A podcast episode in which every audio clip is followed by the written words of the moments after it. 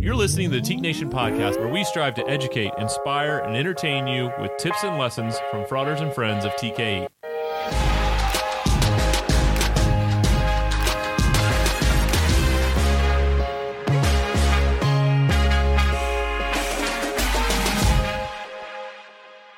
Hello and welcome, everyone, to the newest edition of the Teke Nation podcast. I'm Alex Swenson, your host for today and for the foreseeable future. Uh, and alongside me is Donnie Aldrich, our Chief Executive Officer. Donnie, how's it going? Doing great, Al. How are you this morning? I'm doing well. I uh, got some some good football action last night, as uh, will be no surprise to anyone listening. We both consumed a lot of football yesterday between 3 p.m. and 10 p.m. So that was good. Uh, never enjoyable for me seeing Tom Brady win football games. Uh, so it was a little disappointing. And then you you add in the uh, the the Frater Rodgers disappointment as well. So that was that was tough, but you know it was a good game. The second game was was kind of boring, but we almost got to see like four fights at the end of it, which which is always cool. Um, maybe I just need to take up uh, a stronger interest in hockey, but um, yeah, that was. Re- I mean, that was really my whole weekend was uh, was getting ready for football and then watching football and then uh, debriefing the football and then going to bed. So Saturday was just all preparing for football. I honestly don't remember what I did on Saturday. You can't recall what you did. Oh, uh, uh, I, I had had the kids on Saturday. Actually, wife went out shopping with her mom, so we uh, played some pillow fight, um, a lot of tag, little Barbie action Saturday. How solid are you at tag? I'm elite. Really? Yeah. Well, my three year old uh, does not possess the lateral agility to that that I do. Which, uh, if anyone out there knows me or has seen me, you can probably imagine the level of lateral agility that I possess. If you've uh, played basketball against me at, at Leadership Academy, you've probably been on the receiving end of a few sick crossovers. But yeah, you know, I just I kind of sidestep whenever you know I'll get her running as fast as she can go in a straight line, and I'll just whoop, and then uh, she goes flying past, and then I take off in the other room. I'm a big fan of getting around a corner quick and then hiding when it comes to tag. Then you just really they walk right into it. That's yeah, like uh, yeah. Our tag games turn into hide and seek quite often. Um, you know, we'll be we'll be playing, and then like Ava, my my three year old, she'll go get behind a curtain or something, and then she'll be like, "You can't find me." Be like, "I thought we were playing tag. What happened?" You Change the game. You can't, you, can't just you can't just switch it up in the middle. so that uh, that's frustrating, you know. But but uh, it's a good learning, a good life lesson opportunity when you have kids. You know, you got to turn everything, got to turn all the L's into lessons with your. I, I'm just I'm just glad that we could recall that you did have a Saturday. Didn't want you to waste an entire day. It was it was a whirlwind. It truly was. Duke lost, which they're terrible. Um, and and we, you know, there's not as much national appeal to Duke basketball, so we don't we don't have to do a deep dive. But there's not much man, national appeal to college basketball at all right now. I mean, that's that's a whole nother issue. It appears that no one really has, unless you're a big Gonzaga fan. There's just not a not a big hey. deal. Shout out Kyle Erdman, Danny Kloffenstein, noted Gonzaga alumni. No. Right. They, they went to Washington, State. Washington State. State. Yeah. I've become as I've as I've aged, uh, become less and less in tune with just kind of the daily goings on of college basketball, and then you know conference tournament time picks up, which is coming up here soon, and I'm sure we'll we'll devote a fair amount of time to on the on the pod here. But uh, that's when I'll really tune in, and then you know I'll fill out my four brackets and roll the dice and, and see what happens. Ooh, speaking of of gambling, we'll just hop right to that. Hit a big bet yesterday, so. Uh, 1 800 Gamblers. Uh, we take all uh, gambling addiction seriously on this podcast, but uh, I had a uh, had a, had a, a ten dollar bet on three touchdown scores in the Packers game. Had Scotty Miller, Mark Marquez Valdes-Scantling, and Robert Tonyan, and all three scored a touchdown, and worked out pretty well for me. So this might be the last podcast that I'm actually featured on. I may, especially you know, if I can get in on that uh, that GameStop stock, if that takes a dip this morning, hop on that profit, retire, find a new co-host. So if you're going to continue to make prop bets like that bet, Scotty Miller. Yep. Indiana. Yeah. Yep. Tonyan. Yep. Indiana State, Sycamore. Yeah, you, you're going to be working here for the rest of your life. Well, not if you not if you know what you're doing. Okay. It's only it's only it's only called it's only called gambling if you're if you're not sure you're going to win.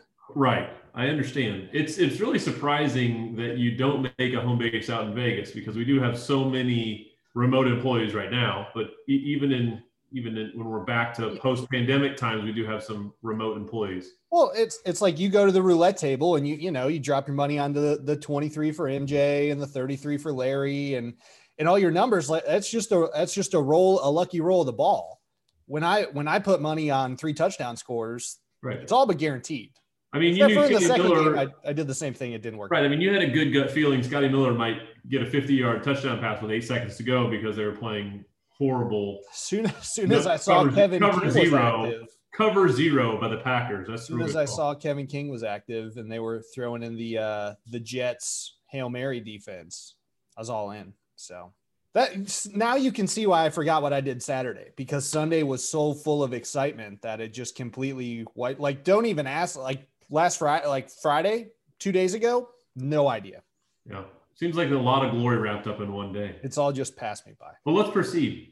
Uh, yeah. So, uh, so, so as far as the NFL games go, I think it would be wise to save our Super Bowl picks until next week, as as that is Super Bowl week, and, and we have the off week here. That, uh, you know, RIP Pro Bowl. But, um, but it, I was uh, I was very disappointed in the Packers. I have no idea why they kicked a field goal on fourth down. If you're going to trust your defense to get a stop, they have to get a stop regardless now. So you might as well give your offense one more chance to win a touchdown.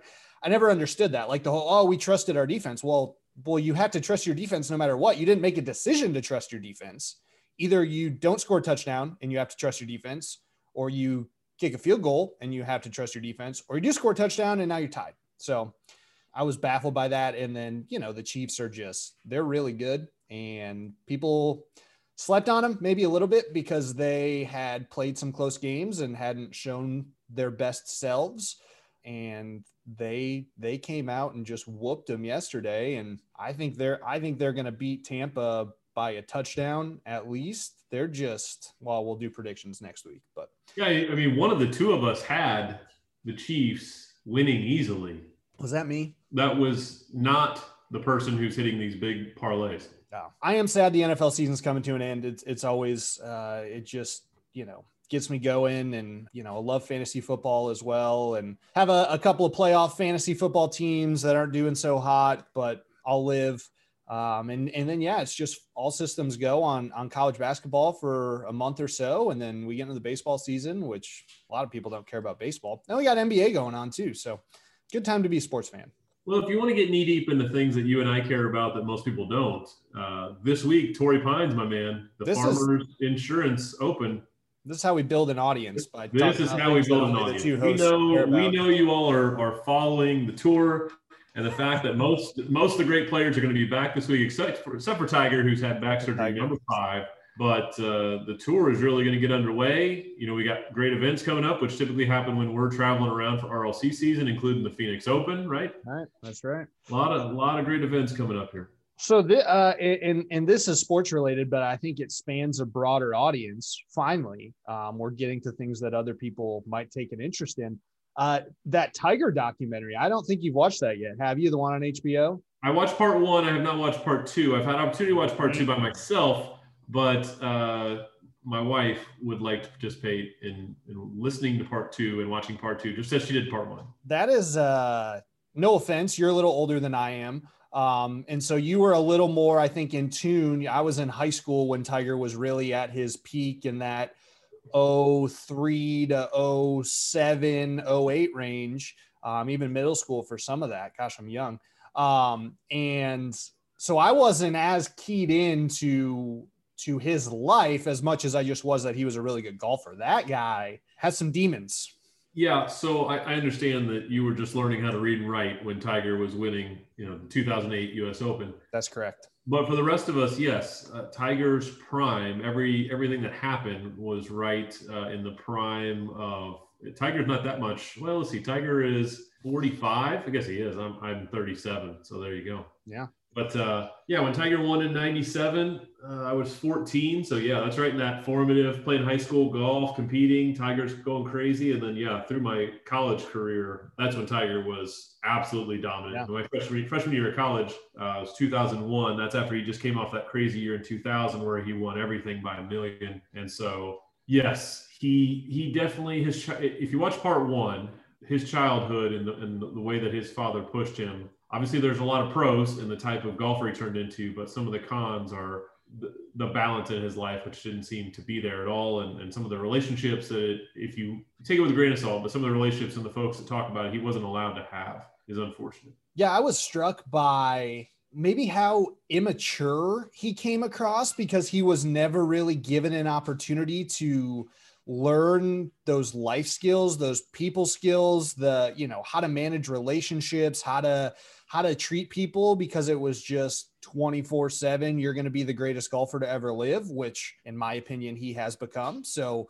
you know chalk one up there for for earl woods but uh, i think there were some some big misses there and and he just he couldn't function in society in a beneficial way to himself and those around him. And it, it, like i said i just i you know i had no idea. And part two is really really part two is even i think even deeper and darker than than part one is because it gets into his addictions and his you know all the scandals and everything but um, i won't spoil it for you. Yeah I, I, I was just really struck by you know you you see these athletes or, or really any celebrities and in the moment you're so fascinated by them and you're so locked in on what they're doing and you do there's there's could be a trillion things going on in their heads about their lives and and what they're doing and you know their relationships and and all of that uh, and Tiger's one case where caught up with him in a very very public way and it was uh it was I mean it was hard to watch at some time at some points frankly and you know I, I hope my hope is now it seems like he has found some peace that he has become a better person a better man. He's he's focused on being a father um and I hope that that that is true because for everything that he went through a lot of it self-inflicted some of it not you know his life could have even gone down a, a darker path i think. So hopefully he uh you know he's in a better place now. But he did just have another back surgery which is no fun. What's hard is golf is a game if you are put in the, some of those settings of playing with other people, you learn a lot of these life lessons. You learn a lot of the aspects on how to treat people and decorum and respect, right? right? Yep. Yep. So it only highlights that he and his father really went off on their own and did all the practicing and all the playing. And yes, I'm sure he played with other folks at different times, but because there's just so many lessons to be learned there. And I'm sure you've heard me say this, you know, I, it's interesting that I, I played college golf. I still play golf. You play some golf uh, but between golf and the fraternity, they're two of the most stereotypical, non-understood organizations in sports that exist on the planet. People who don't play golf and don't understand golf have, I think, a very visceral opinion yeah. of golf because yeah. they don't know it. Just like they have a very visceral fraternities because they don't know it. So there's some irony when I meet some tekes that have a very visceral opinion of golf but don't understand golf because it's basically the same thing, right? yeah. There's so much good yeah. in the game of golf. People you meet, relationships, uh, the way it, it forces your character right. in the way you have to to act, the way you got to push yourself because it's a very individual game. Right. Um, it's just it's very very interesting. I think there's a, a million parallels between golf and and uh, and the fraternity. Yeah. Yeah. Absolutely. Um, anything else uh, worth mentioning going on in the world? We do we do officially have a new president. You want to touch that one? Well, I don't want to go deep into politics, as you know, uh, even though I was a history major and political science minor. You also know that I am someone who sits in the middle, which makes it a little easier because then I just make everybody mad, right? Because I, I don't pick a team uh, to, completely lean in on. And if you look at my social media posts and other pieces, that you're, you're not going to see a lot of that. So uh, I am hopeful that the country can start to come together a little bit more, uh, but that's going to require a lot of people to show a lot of humility. Let's just say that, right? So that's across the board for everybody. And for folks to be better listeners, we talk about that internally with our team and, and for anyone out there listening how can you be a better listener? How can you be a better question asker? I think when we talk to woody later we're going to get yeah. into that a little bit. Yeah. So for our for our country it's how do we live up to the values the principles of what we're called to be and who we're supposed to be and making the, the world a better place which is our part of our mission in the fraternity. I think that was uh, very well stated and very nonpartisan. Um, And so, you know, I don't I don't really have anything to add on top of that. I was a journalism major, which is why this podcast is so good. So now now we know. Um, yeah, we we do have a we do have an interview. I should have mentioned that at the top. Never mind about the podcast being good. Um, we do have an interview coming up uh, in just just a little bit with Woody Woodcock from Fired Up. He is um, somebody who is a, a, friend of the fraternity. He's not a, a member of Tau Kappa Epsilon, but uh, that was okay with me and it was okay with Donnie, so it should be okay with you all. He uh, he is a very fascinating individual. He's done a ton of work with a lot of our chapters. He's done a ton of work with fraternities and sororities all over the country. So we dive with Woody in a little bit on recruitment because that's his wheelhouse, that's his specialty. He is truly an expert when it comes to fraternity recruitment. Um, but he's also an expert when it comes to relationships and uh, I think mentality and, and, and emotional health. He's just a very well-rounded person, and so uh, that's a that's a great interview we have coming up here in a little bit. So uh, stick around, stay tuned for that, or just you know skip the next ten minutes and, and jump right to it.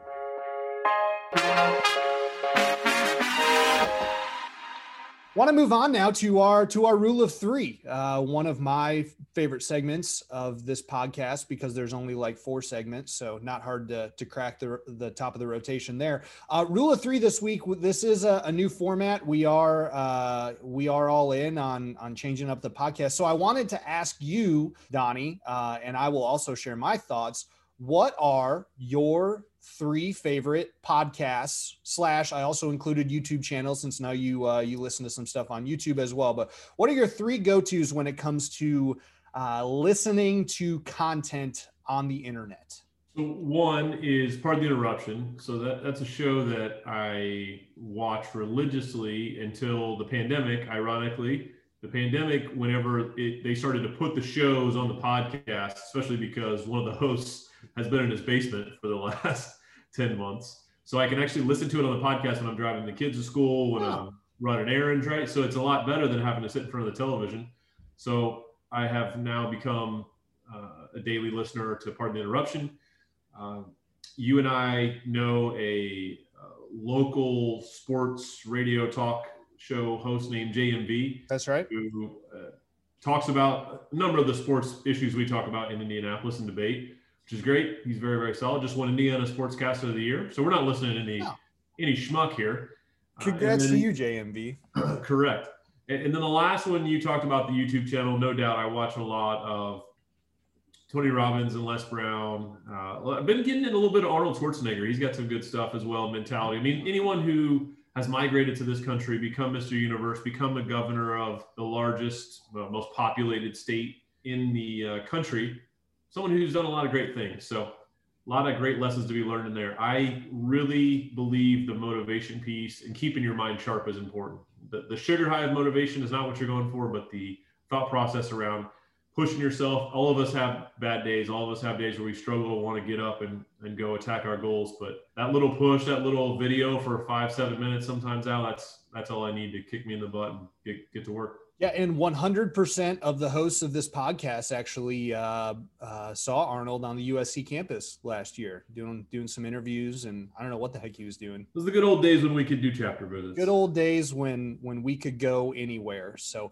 uh, yeah, those are I think three uh, three good pieces there. And uh, when you said PTI, I thought that maybe you didn't understand the prompt, but I'm glad you cleared it up and shared that they have taken their content into podcast form. Um, my three uh, number one, the Fantasy Footballers podcast. So I shared that um, big fantasy football guy, uh, Andy, Mike, and Jason. Those are my guys when it comes to fantasy football. My my typical routine is to go for a uh, a nice little jog on Sunday morning pre NFL. And so I'll throw that on. They have about two hours of content every week previewing that week's games. I'll listen to the fantasy football while I'm jogging, getting ready for the games, and then boom, come back, adjust my lineups, ready to go. So, big fantasy footballers guy. If you play fantasy football, I would highly recommend their podcast. They do a lot of good work, unless you're in any leagues with me, in which case I would just recommend you trust your gut. Uh, number two, I'm I'm a big fan of Pardon My Take. Um, and I know that's one of the most popular podcasts in America, if not the most popular podcast. You know that uh, they do some things that that don't necessarily appeal to me all the time, but what I'm fascinated by with with those two is that they are really, really good interviewers and they do a great job of getting information out of people that other interviewers don't get because it's kind of a blend between sports and entertainment um, they ask questions that get people talking and you hear a lot of stories you hear a lot of information that you would not hear otherwise. So um, i think that's really cool and and, and really fascinating and, and it's amusing too. I think it's funny. Um, and then the third one I, I do want to include a little personal development. I listened to the uh, the gary vee audio experience. Um, so he is uh, gary vee's a, an entrepreneur started uh, or took over his parents wine club when he was uh, in his late teens, early 20s, and turned that into kind of a powerhouse. And now he's got a marketing company, a media conglomerate. He's an angel investor. He's, he's just, he's a rich guy who's very successful. But he, you know, when you think about the Tony Robbins, the Les Browns, the, the Eric Thomas, you know, that type of motivational speaker, I like those guys and I like their style, but I prefer Gary Vee to that because he just he's a little know, more raw. Gary Gary Vee's a little little more raw. I, I he, like Gary Vee a lot too. He is more raw, um, but he really, you know, he's very very. He doesn't speak in a way I think that he's trying to motivate you, which sometimes you need, right?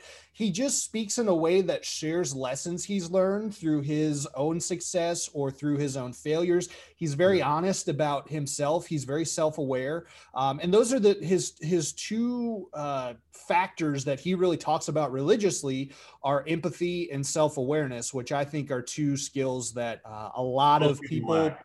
Right Most lack. My, I mean myself include. Uh, I'm always trying to get become more self-aware and and become more empathetic, but um, it's not big, you know, rah rah in your face hip hop preacher, which again, I love Eric Thomas. Um, but it's just a little more, you know, here's some information. You can take it or you can leave it, do whatever the hell you want with it. But yeah. this is what I've learned and this is how it's helped. I think the difference between Gary Vee and those those guys is that those the those other guys, Tony Robbins and Eric uh, Eric Thomas and Les Brown, right? they want you to follow them and, and, institute some of their thinking, their programs. Gary Vee doesn't give a damn. Right. Yeah. If you, yep. if you do yep. anything, he doesn't care, uh, which, you know, can be very liberating when his business is not motivating people, right? Where those other guys, that's their business is how they coach you and make you better. And, you know, it's why they coach some of the top people in the world. Yep. Gary Vee is just, here's what I've done. Here's what you need to do if you want to be successful. If you don't want to be successful, you know, too bad. Somebody else, some the next guy will or next gal will come up behind you and and they'll beat you because they wanted to do these things. So yeah. he is amazingly entertaining. He's one of those people that you cannot take your eyes off of or you can't set it down.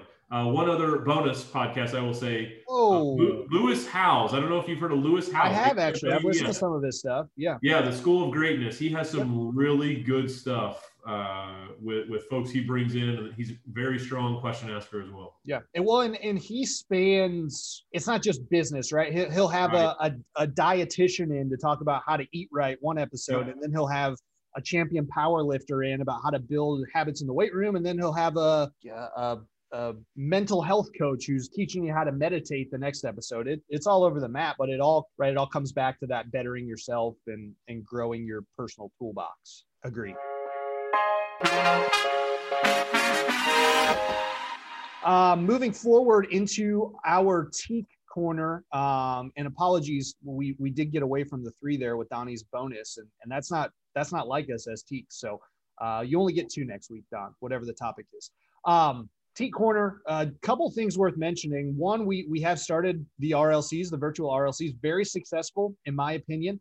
Uh, we had over 600 people on sat on our first Saturday, which was uh, the 16th of January. We had another 275, I think, last Thursday with Region One's RLC. Um, I think the content's been really solid. We actually put all the content from Saturday up on our, our learning platform at edu.tke.org. So I would encourage you to check that out. Reg- you know, it doesn't matter if you're a, a freshman in college or a, a 55 year old alum or, or, anywhere in between. Um, the, the content on Saturday was really, really solid when it comes to recruitment.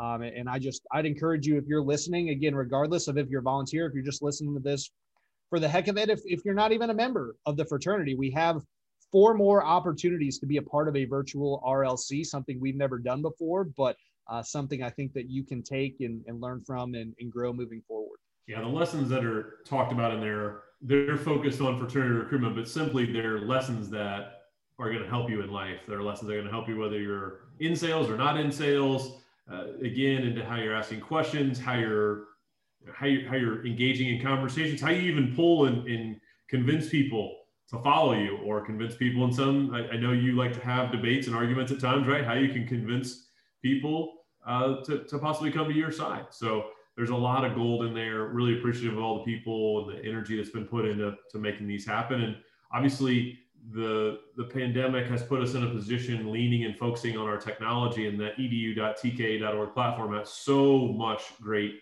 content. If you go there you know you go there you go to our youtube channel obviously this podcast there's so many places where you can find great information and, and hopefully inspiration as well. Absolutely. Um, and then the other piece that i wanted to mention we did get a listener question which is very very exciting. Our very first listener question hopefully our first of many on the Instagram post from our uh, our, our podcast release last week, Frater TR Nelson 97, uh, whoever you are out there, thank you, asked, How has the brotherhood stayed strong during quarantine? Everyone's favorite B word, brotherhood. It's a challenge uh, and and it's a question that we get a lot, and it's something that we actually talked about a lot during the RLC TR Nelson 97. So I'd encourage you to to maybe be a part of an RLC coming up if if you haven't yet. So uh, Don, I'll I'll let you give your thoughts on brotherhood during quarantine. I really think it's it's what you want to make of it. And I know when you say that it seems very simple, but all the groups that we talk to that are that are still having events and still doing things virtually, right? They have basically said we have had to be creative We've had to forge ahead. We've had to, you know, try things that we never thought would work that actually have been successful, right? So the groups that are and the folks that are working to make it happen are finding success. Uh, those who are allowing some of the roadblocks to get in their way, or simply they tried it once, you know, the, the famous "we tried it once, it didn't work, so, it, so it'll never work." I think that some of those folks are finding are finding challenges. Uh, the university restrictions are obviously very unique depending on what municipality and what state you're in. But how groups can continue to be in that resourceful state and our men be in that resourceful state, they're the ones that are finding success.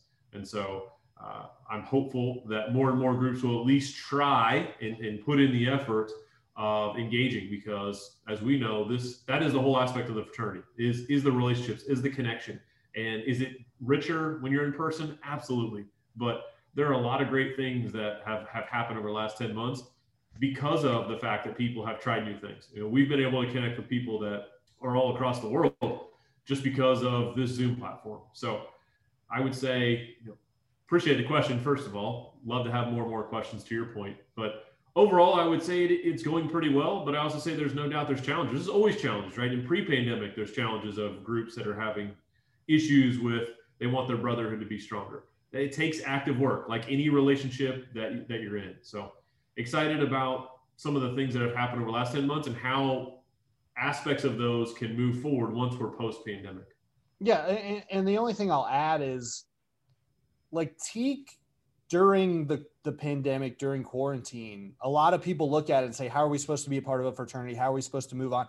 The fraternity should should be thriving right now because the whole business model behind fraternities is is relationships with other people with people who you share interests with who you share commonalities with that that yeah you can't sit with them in person but you can talk to them on the phone. You can you can talk to them on zoom. Maybe in some cases you can sit with them in person right? You can get two or three guys together and play fifa or, or you know hit the war zone or, or whatever it is that that you're into but um but we make things so hard sometimes when oh how are we supposed to keep the brotherhood? Like just like get, get a group text together right? Get a workout group text going where where you know everyone commits to running 10 miles a week right? And you got eight other guys in the chapter who have committed with you and you can text them every single day say hey how's it going right? Did you get any miles in today? Where are you? Let's let's get after it. Or you know you could do it do it with lifting. You could do it with how you're eating. You could do it with uh, with watching sports or watching movies, do a movie club, a book club, a Netflix club. Like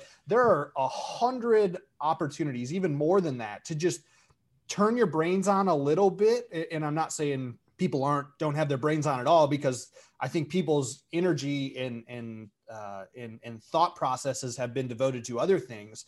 But just shift your thinking a little, change your mindset to to thinking, you know, about how you can be more creative and it'll the floodgates will be open about all the different things you can do and accomplish to keep that brotherhood strong. Yeah, you got to you got to have some belief in yourself that you're a little more creative and a little more resourceful than than you think you are. Yep. Because I can tap into my Gary Vee and say there are some people that don't have their brains turned on. They don't.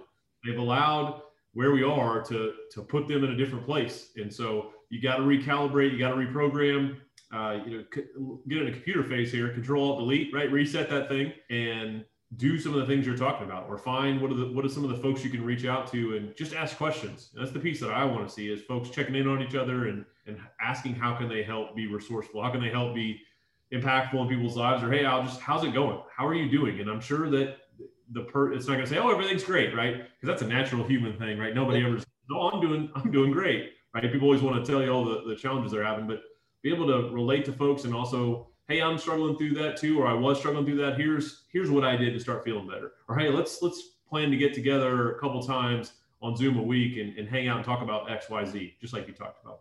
And for the love of god please cut out "live in the dream from your uh, from your lexicon that's been used and overused and, and beaten into the ground. So you know just just shit you know maybe just another day in paradise you know something like that. But uh Let's let's let's leave uh, living the dream in 2020. How's that sound?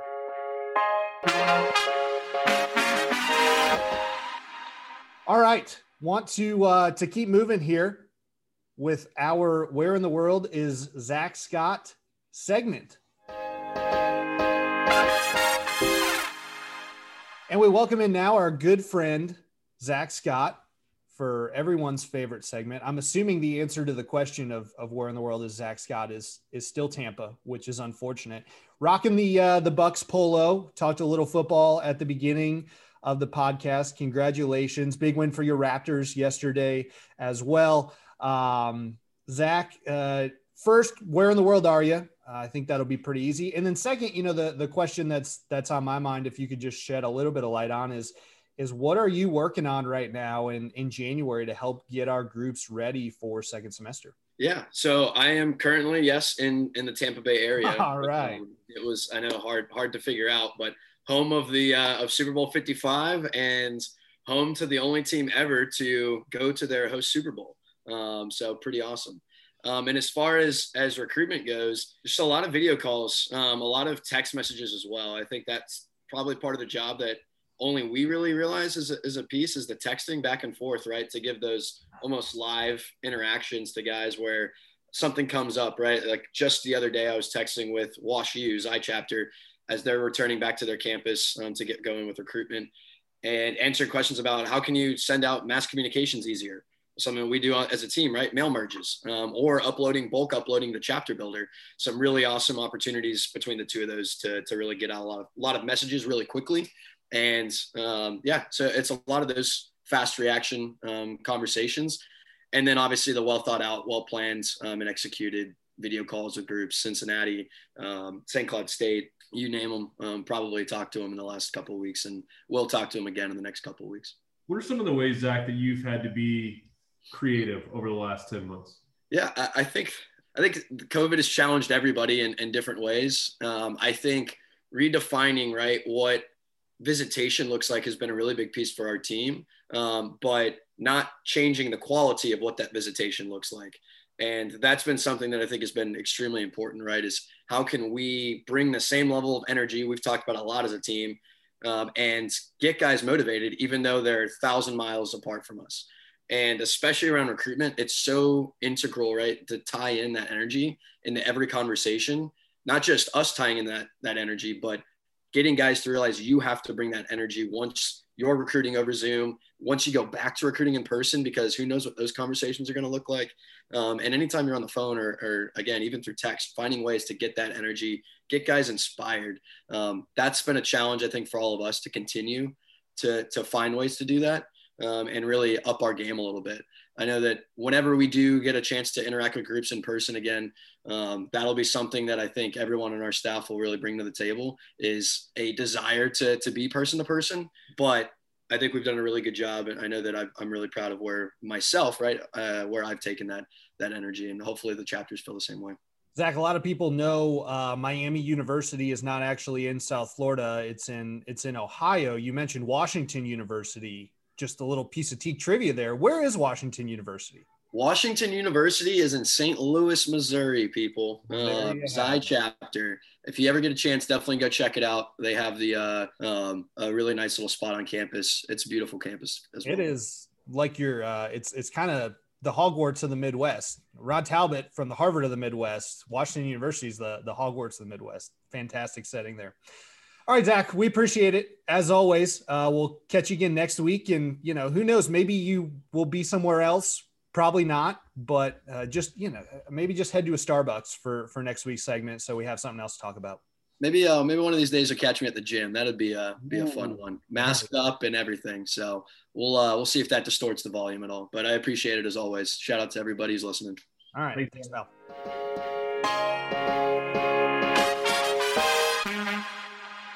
And we are pleased to welcome in now our good friend, friend of Tau Kappa Epsilon, vice president at Phired Up, Mr. Woody Woodcock. Woody, how are you today? I'm doing great. Uh, I'm doing great. I woke up and realized it was 1 21 21. And I don't know what that means for the rest of my day, but I'm excited about what that means for us right now. Well, I you, you can't start a day better than than with a palindrome, right? Is that's what that's what they always say. We don't get many days to start like that, so this is uh, a pretty cool one to start up. We might as well take advantage. Uh, the podcast is going to be releasing on like one two seven two one, so this uh, will be irrelevant by that point. But you know, hopefully everyone ha- took advantage of their one two one two one previously. That's right. Yeah, and, and for everyone listening as we get going here, if you're looking for the most positive human being you've ever met in your life and you think you've already met that person, congratulations. You've now stumbled into this podcast, and Woody Woodcock is about to drop some sunshine on your life. Thanks, guys. I, I think that's a that's a good lead in and and Woody uh, I know some of our listeners out there probably know who you are through your work with Teke, through your work with other uh, fraternal organizations, through your work with uh, different trade groups that some of us belong to in conferences and you go to campuses. But if you would, you know, if you could give a just a three or four little minute summary on on the origin story of Woody Woodcock and you know how you found your way to to Phired Up, I think that would be a really great place to start. Yeah, so that's a great story. Georgia Southern University is home for me, and so I probably got um, an experience getting to know uh, Teke uh, for the first time there. Uh, you know, that was not the fraternity for me necessarily that I found my fit at Georgia Southern. And a sophomore year is where I got connected to Pi Kappa Phi fraternity. And honestly, you know, when I was thinking about back then joining, you know, I really connected because I wanted to meet people. I wanted to have a really good time, honestly. And through that experience, uh, I met a person that was traveling on staff, a consultant, he spent time showing me things about ritual symbolism. There was a faith meaning. There was a different connection in there, and I thought, well, we had missed we had missed that moment. I had missed that with my new member class, and it it, it literally changed the trajectory of what I thought I could be like in the fraternity and what I wanted to do with fraternity. I was like, if I could give that perspective to one other fraternity member, I would love to do that. And and in Chapel Hill, North Carolina, I, I really spent about three weeks um, praying, and that was not like a normal thing for me at the time. And I just said, like, what's next? Like, what's the thing I should do next? I had met Phired Up. Um, I had met Phired Up in the winter of 2006, but really, uh, again, specialness to Teke overall, and it's transformed my life. I got invited to uh, one of your uh, Teke regional events in Charlotte, North Carolina in 2007 and I'd probably been traveling and traveling for the organization that week. And you know, when you travel and you do work, it's not like you want to go to the next thing overall. But I had a friend on the staff uh, who was leading some of your educational programs, and he invited me to come. And so, as tired as I was on that cold Charlotte morning, I got up. I walked 15 minutes up to the Omni Hotel, and I sat with different Tekes. I got to experience the Teke culture really for the first time professionally that afternoon, Josh Orendi brought a fired up message of dynamic recruitment, the process, the skills. There was laughter. There may have been a few tears, but people got better at what's so important to fraternity to recruit. And I thought that moment really marked me of these guys have it figured out. And I thought if there was ever an opportunity to join their team, I would do that. It just so happens that I had that opportunity in the spring of 2009. The uh, those thoughts lifted up were answered, and I got a call from the president. Said my name was popping in his head walking through an airport. Said I, I had to call you and see what's going on, and I knew that was the moment that I could transition and, and begin to transform more than my own organization. And I didn't know how cool it would be to spend time among other brotherhoods, like getting to know the teams, getting to know the cult, watching where are they, and knowing like I can help these guys. I can help them get to a different level of performance. In performance, really, it's about reaching new people who should always be a part of fraternity, but they weren't going to be unless we changed a few of our skills, our thinking. And so, you know, that's what led me to here. And then thankfully got reconnected to you guys and had a credible conclave experience. And yeah, TICA's just been a real special organization to me. So I'll always be thankful for the chance I had to watch Phired Up in Action and then now get to give back and spend time with you guys as you're transforming the way that more people join TIC. So, Woody, one of the things that that stands out to me the most about you and and I had a chance I think the first interaction or the first exposure I had to you was 2013 at the uh, the FEA field staff conference and saw you speak there and then didn't talk to you again for like six years and, and now here we are. Um, but is is your passion and, and specifically your passion when it comes to fraternity recruitment uh, it's just it, it seems to be what makes you tick and you talked a little bit about how you joined the the growth and expansion team with your fraternity and got to Phired Up but what is it about recruiting new men to join a fraternity that wakes you up in the morning excited to attack the day that that drives you day in and day out to continue to bring that to TIC and to every other fraternity you work with? Yeah that's a great question. I thought about that question before and certainly in 21 i've i've rethought about that question. What is the purpose behind like why am i doing this on a regular basis? And you know i'll offer this statement that i really think about that's been powerful to me. And so you know every every number has a name Every name has a story. Every story matters in the context of fraternity and sorority. So, what I mean by that is, we, we think about you ask most chapters, what's your goal this semester, this quarter? And they tell you a number. They're focused on that number. They're focused on the number of graduating seniors. And I always think when you lose those seniors, you don't just lose the number, you lose attributes, you lose attitudes, you lose skills, personalities. So let's not think about replacing the number. Let's think about replacing what is needed to add to those new attributes, those new attitudes. So when I think about the challenge, it is looking for who currently doesn't see the appeal of fraternity, likely because they've had a negative experience with a person, not what the organization's about. And if I could introduce them to an incredible person that would ignite and spark an idea, for those two individuals to go off and have a different relationship, for those two individuals to have a different connection of brotherhood, for them to start something on their campus, a new idea that helps their campus and overall betters other students. That's what I wake up every day and get so excited about. And if I build on that just for a moment, I wake up about the transformation of friendship and connection.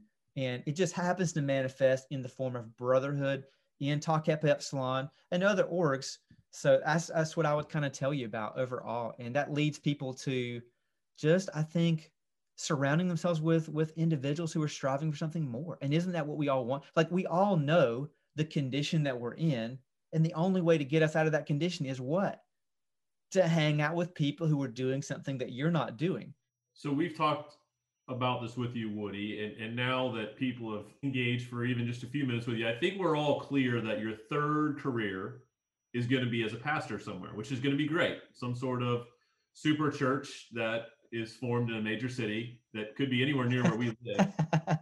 and so I, I, joke, but that piece is so critical about uh, the mentality and uh, the the level of connectedness that a fraternity provides and the spirit that you you share it in I know that there are folks also that want to take that spirit, that theory around fraternity, right, and talk about tactics. What are three or five, right? I'm sure you have a hundred, but what are three or five tactics? You know, somebody tuning in of okay, this is I've heard about Phired Up, or I've taken the Phired Up uh, session, the course, the training that we've put out there now for our membership. I've engaged in that. You know, what what are three or five things Woody, who's recruited thousands upon thousands of members, right, to fraternities across the planet, that he would have for me to be a better recruiter or for my group to take and run with?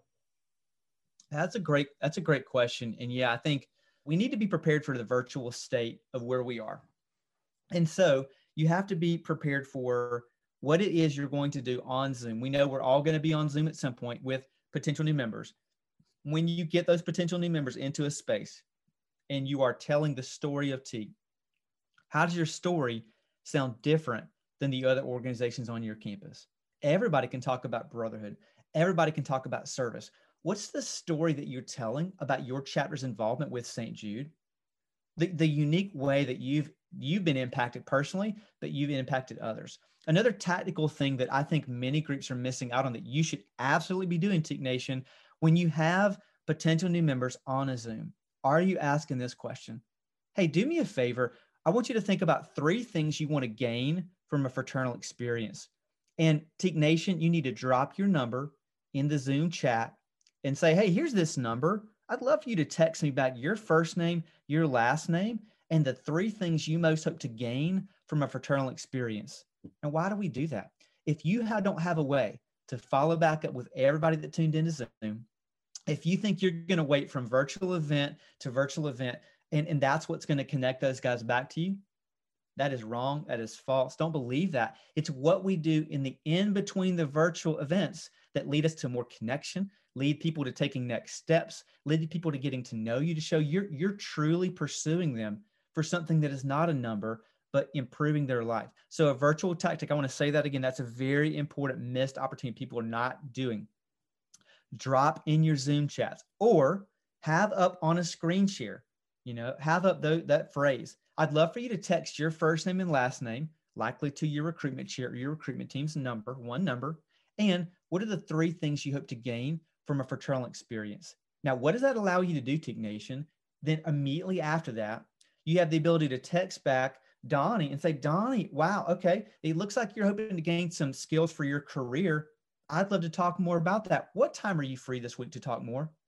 So I'm engaging him in an individual connection, but I'm doing that because I, I did some inbound marketing, some inbound tactics to be able to follow back up. That is a pro level move. And I know y'all are all about that pro level and championship level. And that's what championship recruitment teams are doing. That's one of the things they're doing. The other thing they're doing, right, when they think about getting a list from the university, maybe it's an acquisition list of uh, people who did not find a fit in 2020. I bet many of you have a wait list of people who said, you know, because of COVID, I'm not ready to say yes to fraternity or teke. So I'm going to wait and see how things are going. And you know what happened to them? they became more lonely and less connected unless you connected with them, you followed up, you texted them. So when you when you get that list and you upload it to your names list, whatever names list that you're utilizing, you know, for us, we really believe Chapter Builder is incredible. But whatever it is, you just need to have a list of sorts. You need to don't wait till you get back to campus. Don't wait until like, oh, recruitment's not happening until February. Those people need a message now to say, hey, I know we were talking in early fall. I'd love to hear how the, your semester finished up. I'd love to talk to you about what you want spring 21 to look like hey, when can we hop on the phone to talk this week?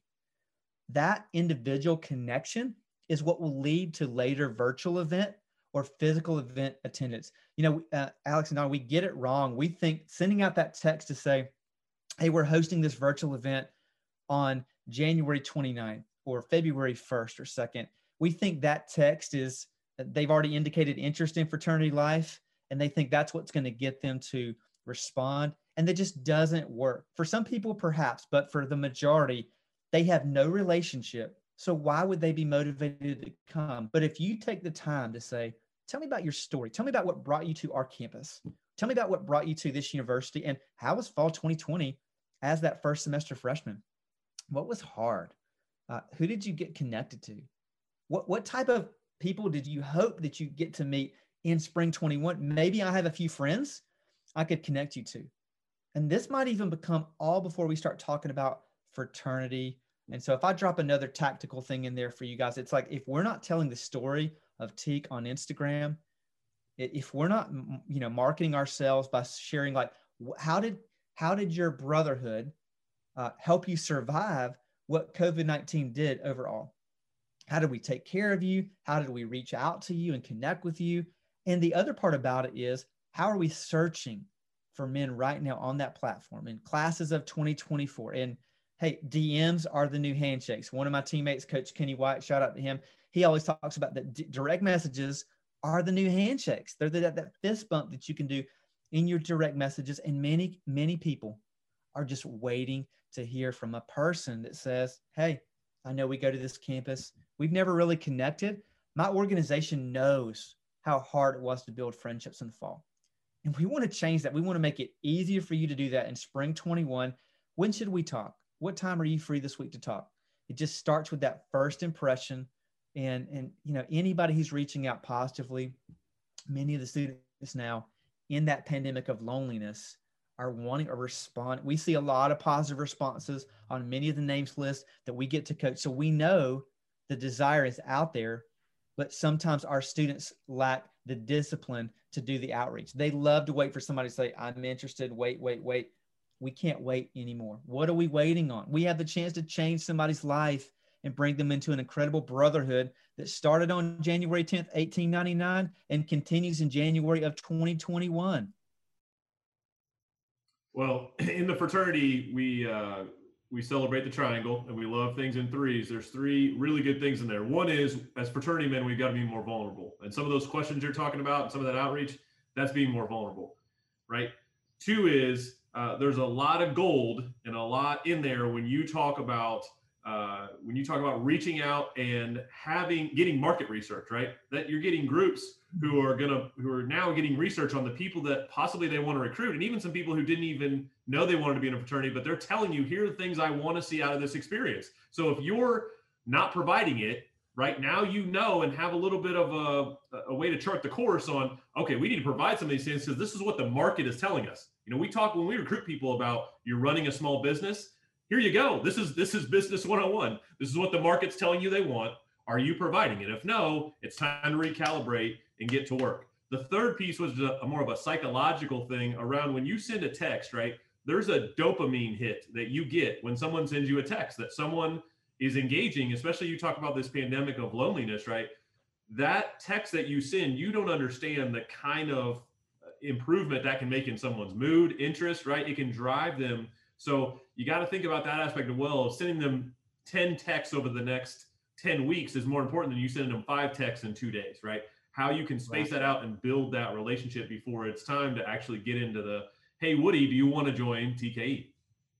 And in the, the five or 10 texts you sent are not uh, the no response text they send you because you invited them to an event. You're trying to make a personal connection to get to know them maybe even before their interest in Teke comes up, they will be interested to join Teke and learn Teke when they're interested to be more of your friend, more connected to you. I always we always talk about that people join people, not just organizations. And when you're being your most authentic self, Teke Nation, you have the chance to display who Teke really is. Before they know the name of your fraternity, they need to know your name. When they know your name, they might be ready to know the name of your fraternity. And because they know your name, they're a lot more likely to join the name of your fraternity and get connected forever. And I think you've got to have a system of communication, a time on the calendar, regular intervals of time where you're gathering your recruitment team and you're screen sharing your names list on Zoom. And you say, All right, hey, Woody, do you think you can text these five guys in the next five minutes? I bet you can. Let me help you construct the text and build the text, and we'll send it together and you'll feel better about sending that message. It's it's playing that role of of the coach for them to build those messages, give them the right messages so they feel confident sending them, but having consistent times. Maybe it's Monday, it's Tuesday, Wednesday. It, it could be 30 minutes, it could be 15 minutes. And you'll know in that meeting, are we performing well?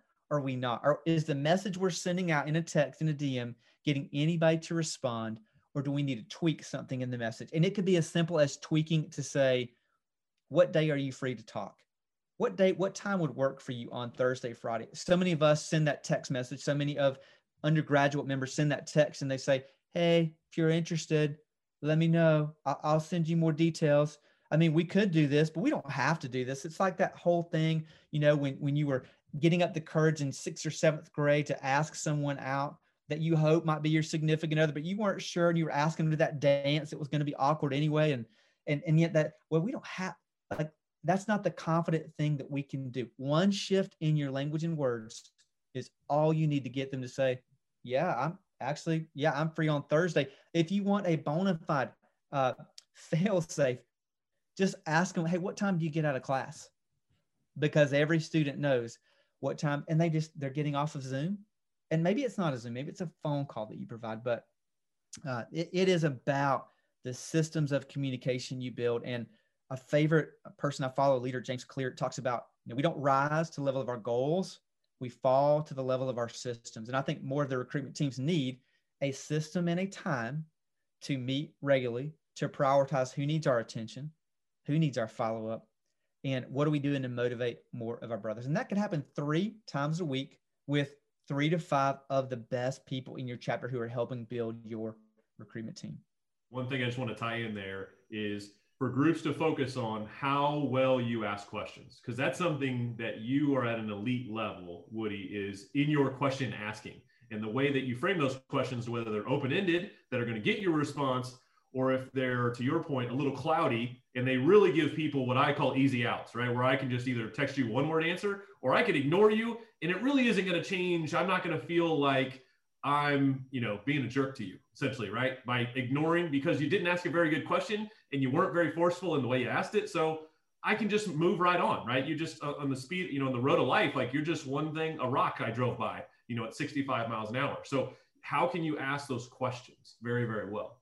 Yeah, I think it's, you know, and I've I've got that 10,000 hours and beyond of practice. I just I live it. I mean, I, I think about the curiosity, and that's what it comes back to. And so every probably every member knows how curious they are or are not on a daily basis. They know the questions they like to talk to people about. We've all heard the questions, the, oh, where are you from? And what's your major? And did you play a sport in high school? Oh my gosh, what sport did you play? Uh, what, what position? And then the conversation turns to Akko taco awkward, right? It just gets so awkward. Instead, the curiosity level of like, hey, if you're a three on a scale of one to 10 of being curious and you're a part of Teke Nation and you're like, I want to get better, I can. And the new members almost expect it. Here's a couple simple curiosity hacks that you can use. All right. So if you're choosing to be curious, like, hey, tell me a little bit about your hometown. Just tell me about your hometown. Tell me if if we were to go back and you were going to take me to your favorite spot that you love to eat at, um, to hang out, where would we go? Like, like where, where would you take me to? And what would you probably order there overall?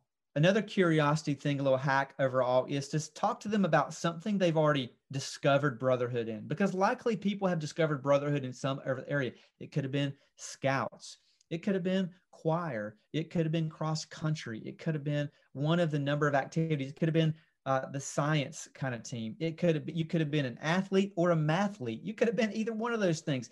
You've experienced brotherhood in some way. And so asking the students to say, hey, in high school, what was a place where you really found connection and brotherhood? And that that that might not have showed up yet on our campus. And hey, there might be some people I could help introduce you to to recreate that. Hey, are you cool if I if I introduce you to a couple other people who I know on campus that would be a great uh, connector for you overall. So, so that's a part of that ask. That's a part of that story, uh, Donnie. Overall, the other thing I think is, you know, we want to we want to think about the we don't want that fail. We don't want to get uh, ghosted or roasted on that text message. Guys are scared to get ghosted or roasted. And we talk about that on our coaching team. Coach Matt Farrell will will make a joke about that, but we try to say it's like, look, we don't have to worry about that we're willing to go through the outreach. We're willing to go through that because we realize on the other side of connection is something far more valuable than the rejection feeling that we get overall. So people might text you back and say, nah, I'm good. Nah, I'm not interested. And you need to test yourself. What do you say in that moment? They're like, nah, I'm good. You're like, great. I'm good too. This has been an incredible new year. Tell me a little bit about what you got going on this week. I'd love to hear about what's making you so good. Uh, there's like, nah, I'm I'm not interested. That's awesome, man, because I'm not actually asking you to join. I'm asking you to talk and build a friendship. And some of that's a little disarming. And some people are like, wait, what? What you just uh uh, oh, oh, yeah, I'm free on third. I get out of class at two. Okay. Yep. We're having a call now. And, and some of the greatest guys that sometimes that I've been able to recruit were guys that on the phone told me, is this a fraternity? I am not interested. And I said, well, you know what? That's cool, man. I'm not asking you to join today. But anybody that got recommended, anybody on my campus who said, like, this person, somebody you should meet, I always go out of my way to put a face with a name. And back in the days where we could shake hands, a handshake. And so I've met some incredible guys that just walk up to campus. I think about some recruiting I was doing at the University of Alabama. Roll Tide, everybody, and um, national champs in, in uh, 2020. Uh, all that to say, they walk up and they talk to us a little bit, and uh, they're like, this, this idea of friendship and being better. And I love to ask them, like, hey, tell me a little bit about the, the five to 10 people that you hang with most. What is it that they do that makes it worth your time to spend time with them? And just imagine if there were five or 10 other people more like you that thought like you, who had the same aspirations, and you spent time together. What would those guys need to do with their time to make it worthwhile and to even attract you to this idea of fraternity? And man, that'll really get them thinking. They're like, well, I guess we would we would actually solve problems and we would take our grades seriously and we would treat all people with respect and dignity. And and, and I'm like, great you know, I've actually met some people recently who I think that you would really connect with. And the worst thing that could happen is you could make a new best friend. The best thing that could happen, you could actually join a fraternity. And they're like, like, what just happened right there, man? You just did some Jedi mind trick and now they're in it. And then they wind up joining and they're like, oh my gosh, I was not going to do this. I'm doing this because I just wasn't willing to give up and I was willing to take the rejection and face adversity because what's in it at the end of the day? Every number has a name, every name has a story. Every story matters in the context of fraternity and sorority. And so, are we willing to go through that to get them to that brotherhood connection? And if not, guess what happens? We build a friend or a fan of Teke. Our approach. We didn't try to rush somebody. We didn't try to recruit them. We built the relationship. Well, I love the energy, and even more so, I love the strategy. You know, there's there's this myth out there, right? That some of these groups that recruit well, it just happens because it happens, or it happens because this one guy in this one time, right? No, you can build this so that your group, no matter your chapter size, no matter your history, can can alter the course of their future by putting in specific things that are going to make you better more impactful, but also that are going to draw people toward you. Uh, I can't let you go, and thank you again for all the time that you've given to the fraternity today. I can't get, let you go without asking you about some stories because I love stories and and love when we can get guys like you to share stories. So I'd love if you could share a story about you mentioned conclave and coming to conclave, and I know you and I even had a private moment of, and you shared you know kind of the, the grandeur and the size and scope of, and you've gone to a number of of uh, of conclaves for other organizations, right? Their their annual or biannual convention. And then my second piece of I love story and you don't have to name the campus. You don't have to name the fraternity, right? Just if you have any uh, interesting stories or anecdotes or, you know, the craziest thing traveling the world and, and working with fraternity, entertaining stories that our, our membership would love to hear. Uh, I've got some, and I've got two in mind that I want to drop today on this podcast for people to hear about. But I just want to highlight Conclave 50. That was seriously, that was the highlight of my summer from the work I get to do. Like really, like like the way the production value. I, I here's what I even love too. And I didn't get to see this Teke Nation, right? I didn't get to be in this, but I got to be in the room as everybody was getting warmed up and excited to be there in the visual display, the acoustics of sound. You guys kicked it off with ritual t- conversation. Who does that? How many organizations are kicking it off with at, at the core? What is the thing that makes all of us us? It's not new member ed it's not recruitment it's that re- and y'all kicked it off that way. I didn't get to see that. I was escorted out of the room. In fact some guys with some you know trench coats came and they're like all right you need to leave now mr woodcock. I was like yeah i'm out. All right this is cool. So that was a really cool moment. And then the way that you coach people, the way y'all help people prepare for those presentations, and just the response of the audience, the response of Teke Nation to stand up, clap, engage, talk, do what people are asking them to do that's making them better. That was really cool. So, the funny story, I'll just tell a couple. So, uh, I began coaching a chapter at a Southeastern campus, Auburn University, that's where it was. And uh, not going to name the organization, but we were coaching them and they were doing well in the fall. Okay and we had began to work with them for spring. They had not taken a spring new member class. They told me in like five years. And we had eight people that we were really big on. They were on the names list. They were like ready to get a bid. One week they're like, we're giving out eight bids. I'm like, that's awesome, guys. Look at that. The next week, nobody accepted the bids, Coach Woody. And I'm like, why? I don't understand.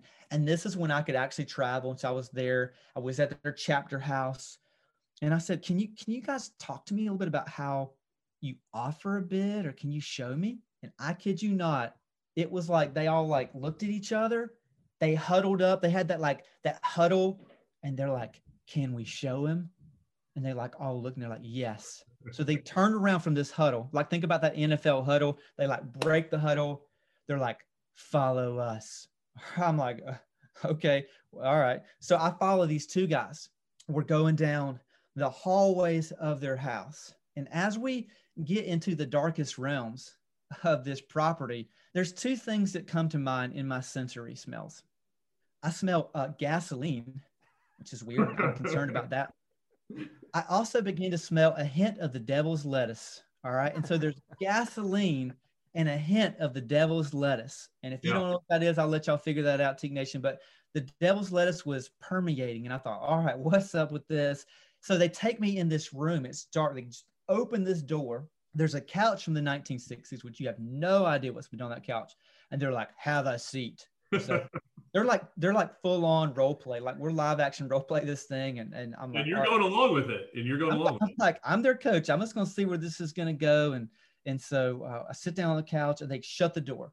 And for those of you at home, like if you could imagine that ghost story time where they tell a flashlight and you hold that flashlight right below your chin, it shines on your face. There's two guys, one with that flashlight right on his face, the other flashlight on the other guy. And this, this, this, the one with the flashlight, he looks at me. He sucks. Woody Woodcock, you have displayed the values of character, truth, blank, blank, blank.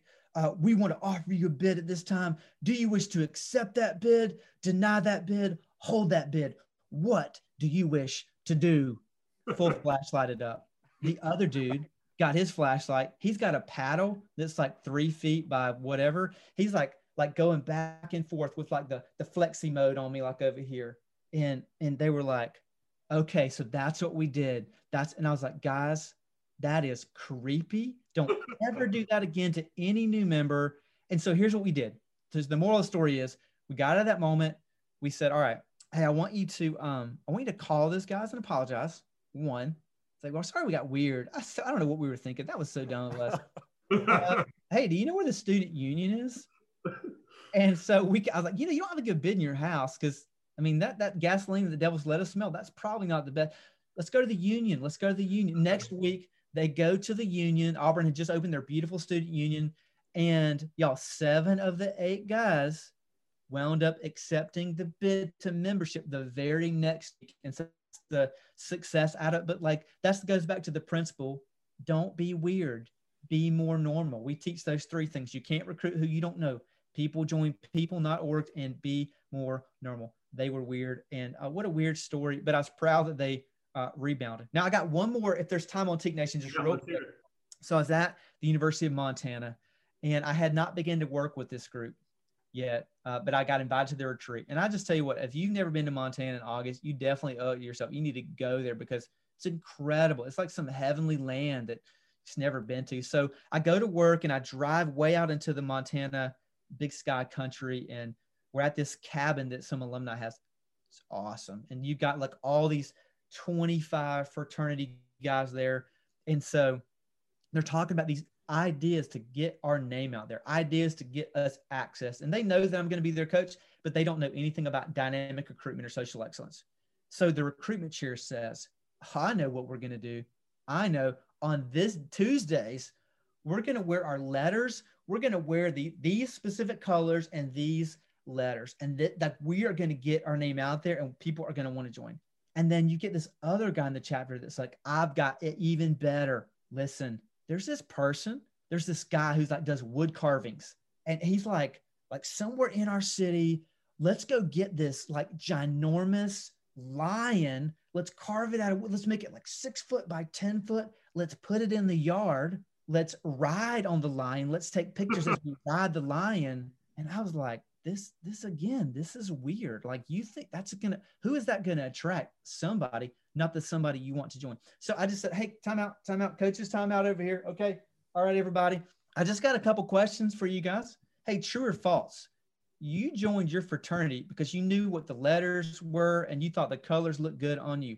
Everybody was like false. I was like all right that okay fact or fiction fact or fiction who thinks it'd be really dope to get this big old lion and like when you get your bid, ride that lion and take pictures. I'm gonna go with fiction, not facts. And so we were able to speak some truth to those guys and we were able to not acquire the lion and we were able to actually help that group have some success. So those are two really remarkable stories that um, I love. But uh, I want to I want to pitch you on something, Woody. When you when you write your your memoir, I just I think a, a really good title for that would just be Woody Woodcock, Be Less Weird. I think that uh, that's a good uh, yes. something something to, to ponder. Be less be less weird, less lions in your life in that way. Fewer lions, fewer uh, gasoline fueled bid ceremonies. Um, well, we appreciate it, Woody. I know uh, our guys are dying to get off here and Google devil's lettuce. Um, trying to try to figure out what the heck that means. So, um, can't thank you enough for your time, for the wisdom, for the insight for the stories. Um, just a, a, a, good time spent with you as always. Yeah. And uh, any any final thoughts on your end? Hey, uh, I love hanging with you guys. I love what Teke Nation's doing. Uh, we're so Phired Up is so committed to transforming the way that all people join Teke Nation. More of them, more often. And hey, until we get the chance to connect again, I hope everybody stays fired up. Oh, there it is. We're waiting for it. All right, Woody. Thanks a lot. We'll talk to you again soon.